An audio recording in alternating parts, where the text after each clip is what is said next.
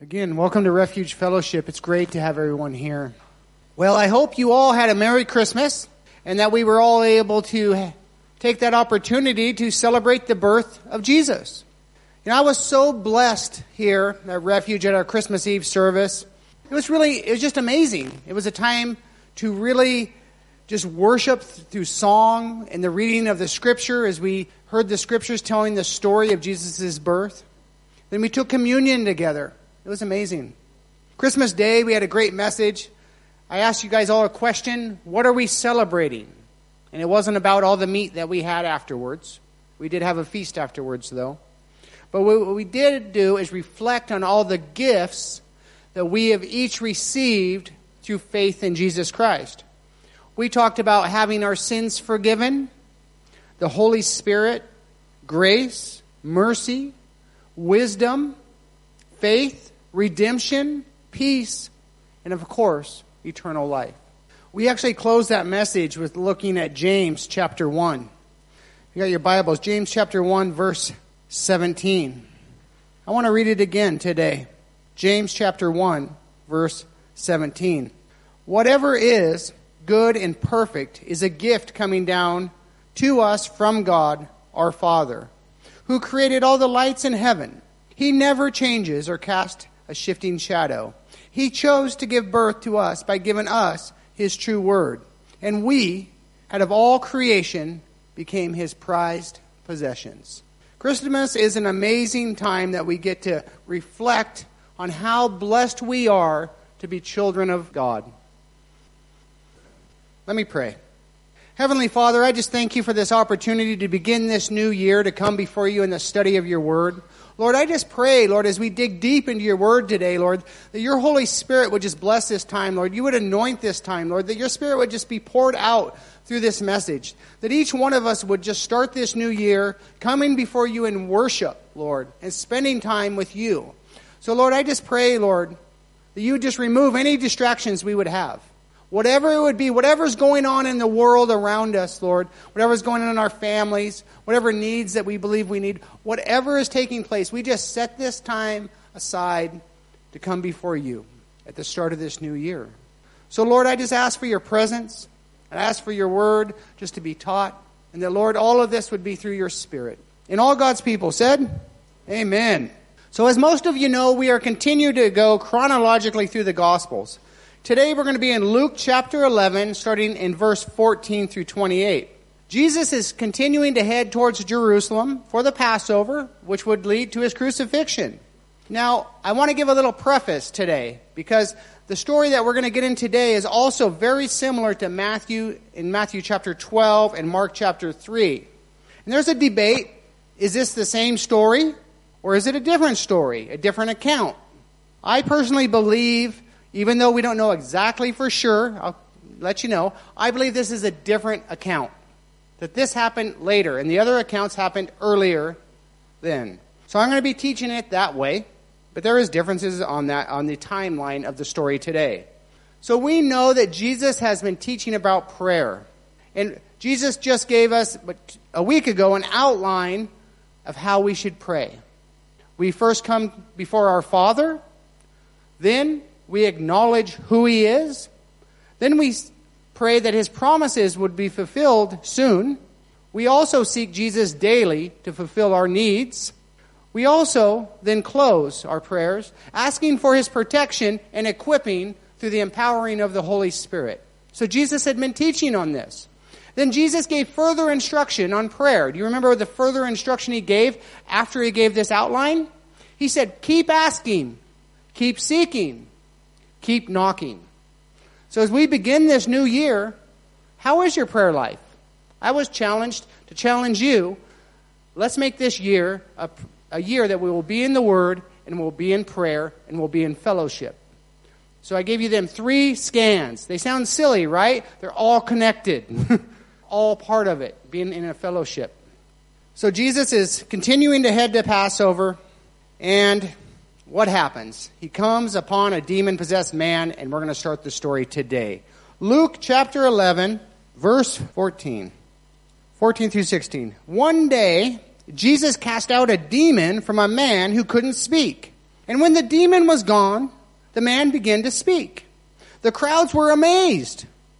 But some of them said, No wonder he can cast out demons. He gets his power from Satan, the prince of demons.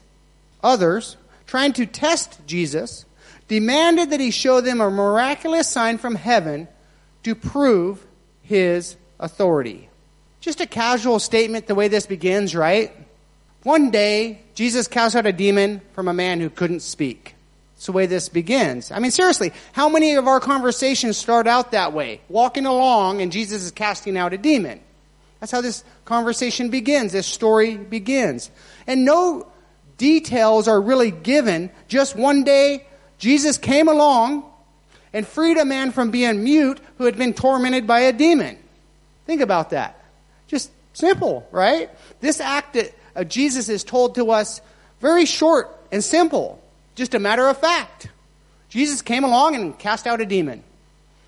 The focus in the passage already to me seems to be that it doesn't seem to be the details of what Jesus had done or could do, but the details seem to be the response of those who witnessed Jesus change a life radically forever. So that's an important question. I think it's an important question as we face a new year. What will a person's reaction be or a response to what Jesus has done? What is your response to what Jesus has done?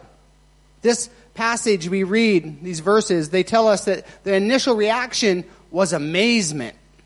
These people were amazed. But what happens next after they just witness this man's life being radically transformed? What happened next? This man was just, he, he came from bondage to freedom. Everyone's amazed. But then what? Do we sometimes try to justify, like these people, justify what took place by accounting, I mean, they accounted a miracle to something other than the power of Jesus. Have we ever done that? In these passages, we read this, these religious leaders, their reaction to this miracle. They accused Jesus of being empowered by Satan.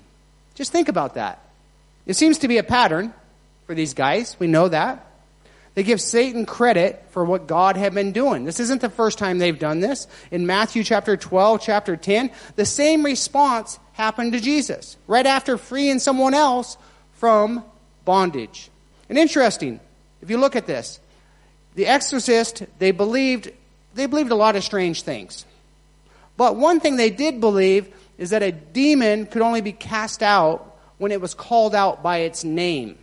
It's a common known thing. They had a lot of other things, but there was Jewish exorcist in the day.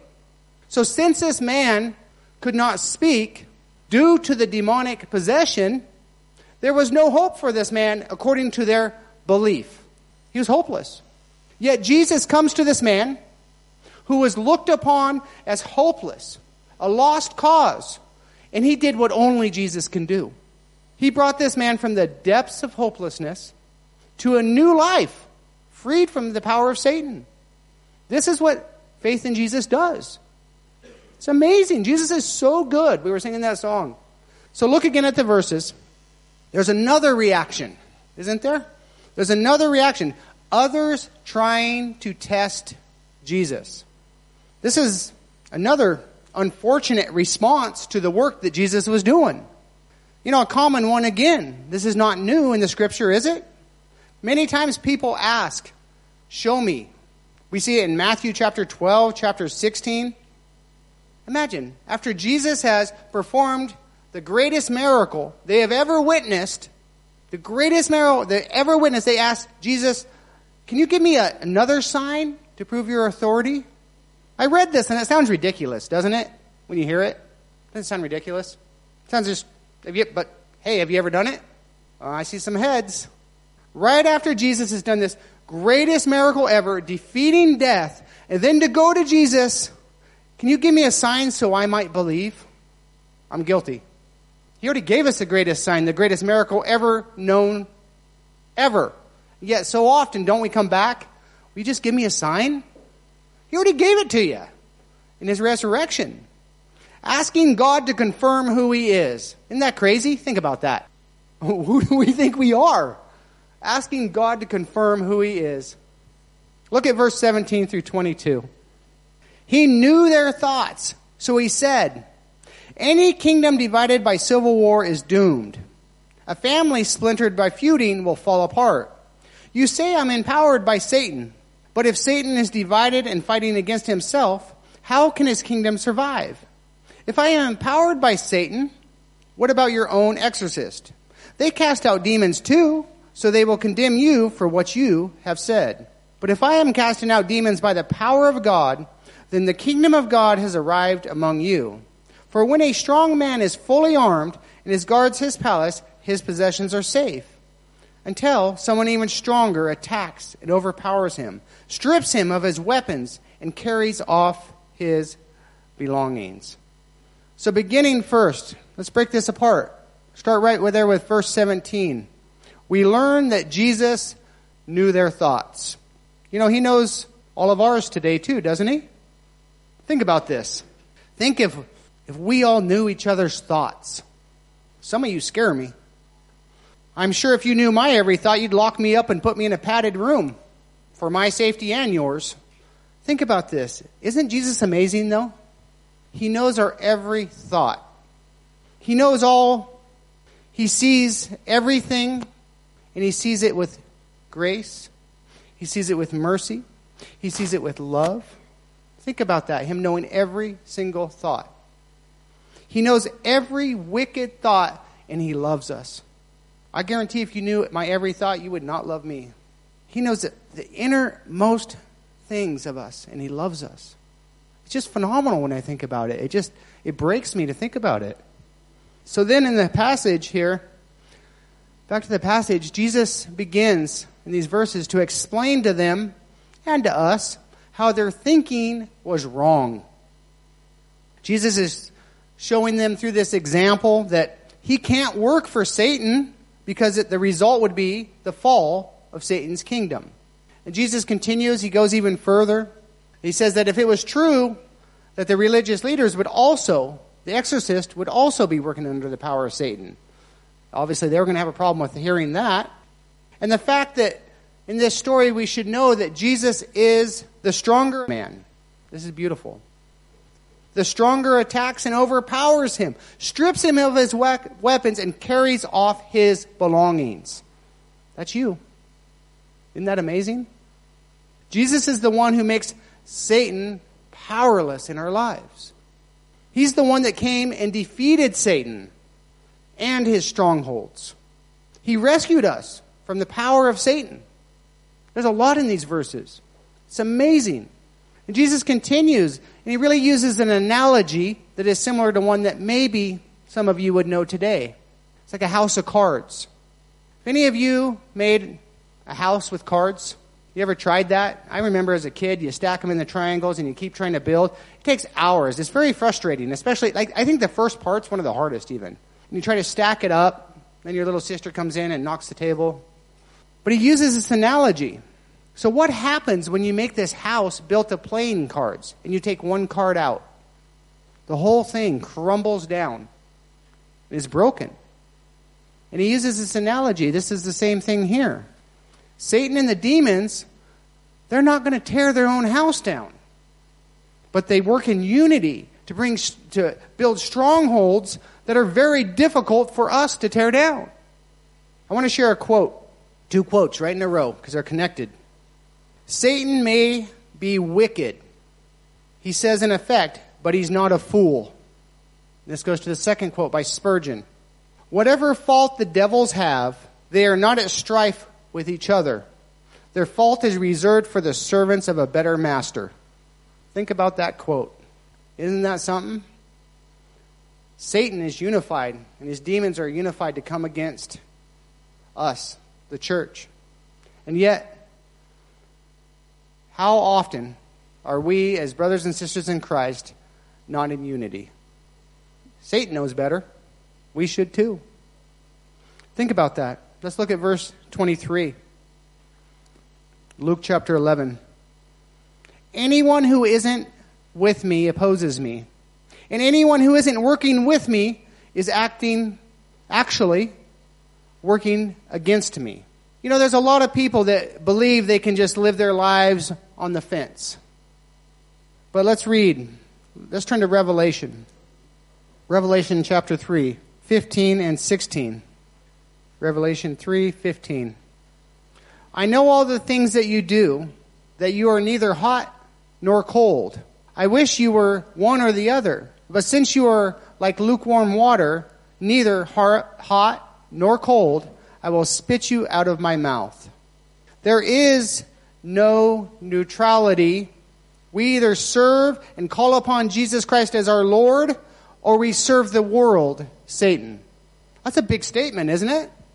We either serve God or we serve Satan. There is no neutral. There's no middle ground. The statement by Jesus is one that goes against many teachings in the world, doesn't it? Many teaching. I was reading a lot of commentaries on this, and Chuck Smith, Smith says this. He says, There is no neutral ground. What do you think of Christ? Well, I don't know. I think he's a good man. He was a pretty good philosopher. Are you for him? No, I am neutral. No, you're not. Jesus said, If you're not with me, you are against me. Maybe there's some here today that have been on that fence that are not truly with Jesus, not truly calling upon Him as Lord. This scripture by Jesus is very clear. Anyone who isn't with me opposes me, and anyone who isn't working with me is actually working against me. Jesus has a lot more to say. Let's look at verse 24 through 26. When an evil spirit leaves a person, it goes into the desert searching for rest. But when it finds none, it says, I will return to the person I came. So it returns and finds that its former home is all swept and in order. Then the spirit finds seven other spirits more evil than itself. And they all enter the person and live there. And so that person is worse off than before. What an interesting verse.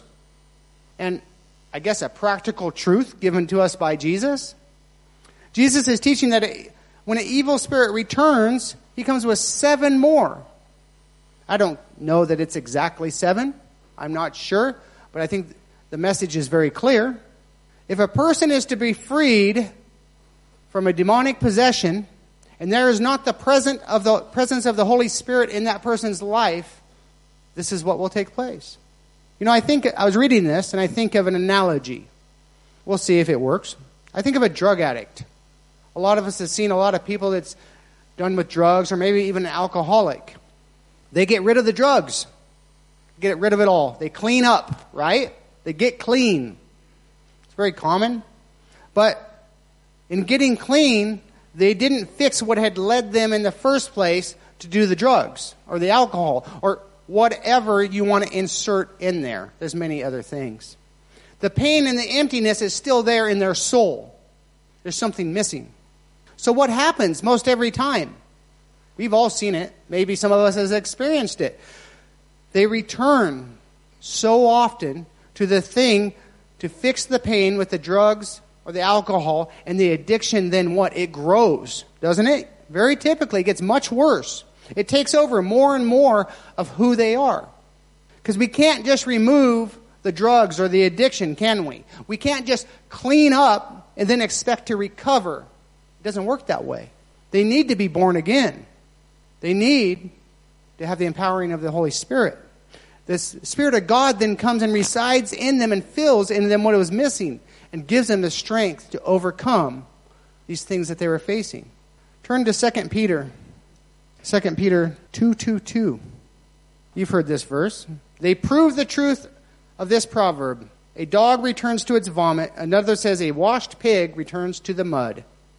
Without the Holy Spirit, without salvation, without that person becoming a new creation, this is what happens. If that void isn't filled with Jesus, Satan's demons are going to move in with full force, and so that person is worse off than before. Let's read the last few verses for today 27 through 28.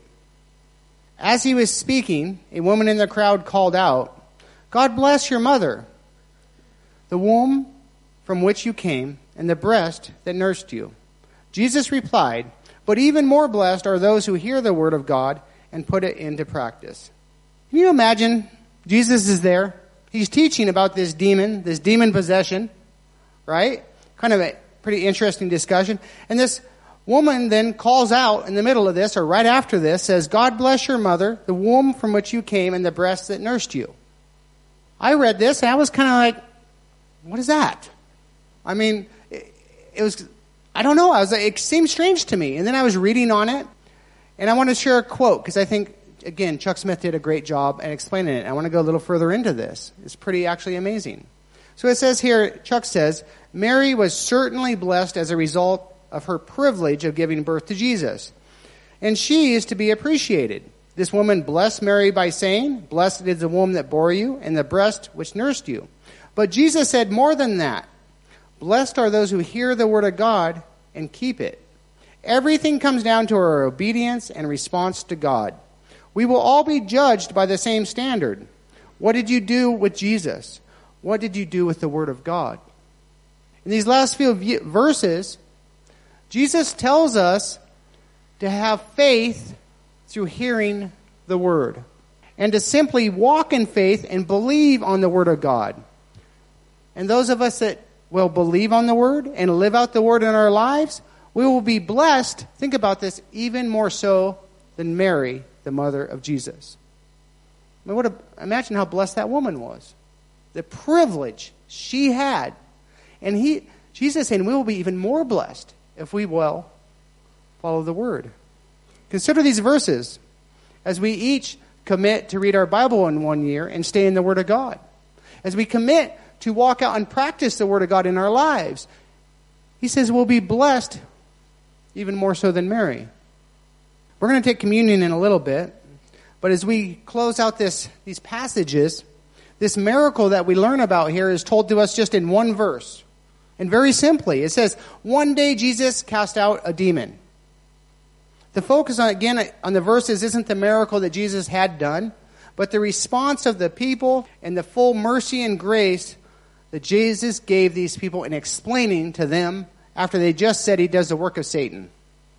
Remember, this story has some amazing things. It says, the one who makes Satan powerless in our life, the one who has came, defeating Satan and his strongholds, rescuing us from Satan's power.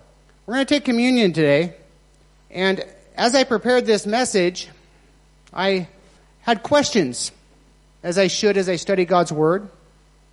And I think the main theme of this message, that last verse, is there any part of God's Word that I am not personally putting into practice in my own life?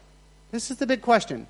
Is there any part of God's Word that I am not putting into practice in my own life? What a great question, New Year's Day. Wait, I got a second part of this question. Is there anything in my life that opposes Jesus' Word in my life?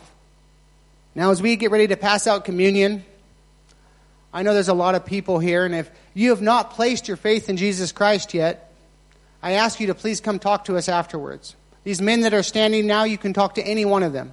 They would love to talk to you. You can talk to them during communion or after the service. But communion is reserved for the believer. So if you are not a believer, I ask that you just take this time and be in prayer. And if you want to talk to someone, they'll talk to you. But if you are a believer, as we prepare to take communion, we have to ask questions, don't we? We have to examine ourselves. We have to look at our walk as a Christian and ask, is there any sin in our life between us and another brother or sister in Christ? We need to ask this question. Maybe there's something there that we need to take care of. I challenge you to take care of it right now. If it's in your heart, or maybe you need to go to your brother or sister. Maybe there's some sin in your life that you know you're struggling with. I ask you to grab one of the elders, grab one of the pastors, let them pray for you. There's victory in this. Jesus is the stronger man. He is the one that delivers us. So take care of these things before we participate in communion. Again, if you'd like prayer, or you'd like to know or understand more what it is to place your faith in Jesus, please grab one of these men that's standing here. Now, I think everyone here has probably thought about this new year. You know, I, will never think of a new year again after preaching 2020 New Year's message. I remember I preached 2020 message like how this is going to be a great year, and then, oh boy. I remember the title of the message A Perfect Vision. It was an interesting message I look back on. But this is the time that many of us has made different New Year's resolutions. Anybody make a New Year's resolution? I made two. That's to be in prayer and be in God's Word. I think I can keep them too. I failed today. You ready for this? January 1st. I got up and I studied and I prepared the message and I did everything and got everything ready and I prayed over it and I studied. Guess what I didn't do? My daily devotion.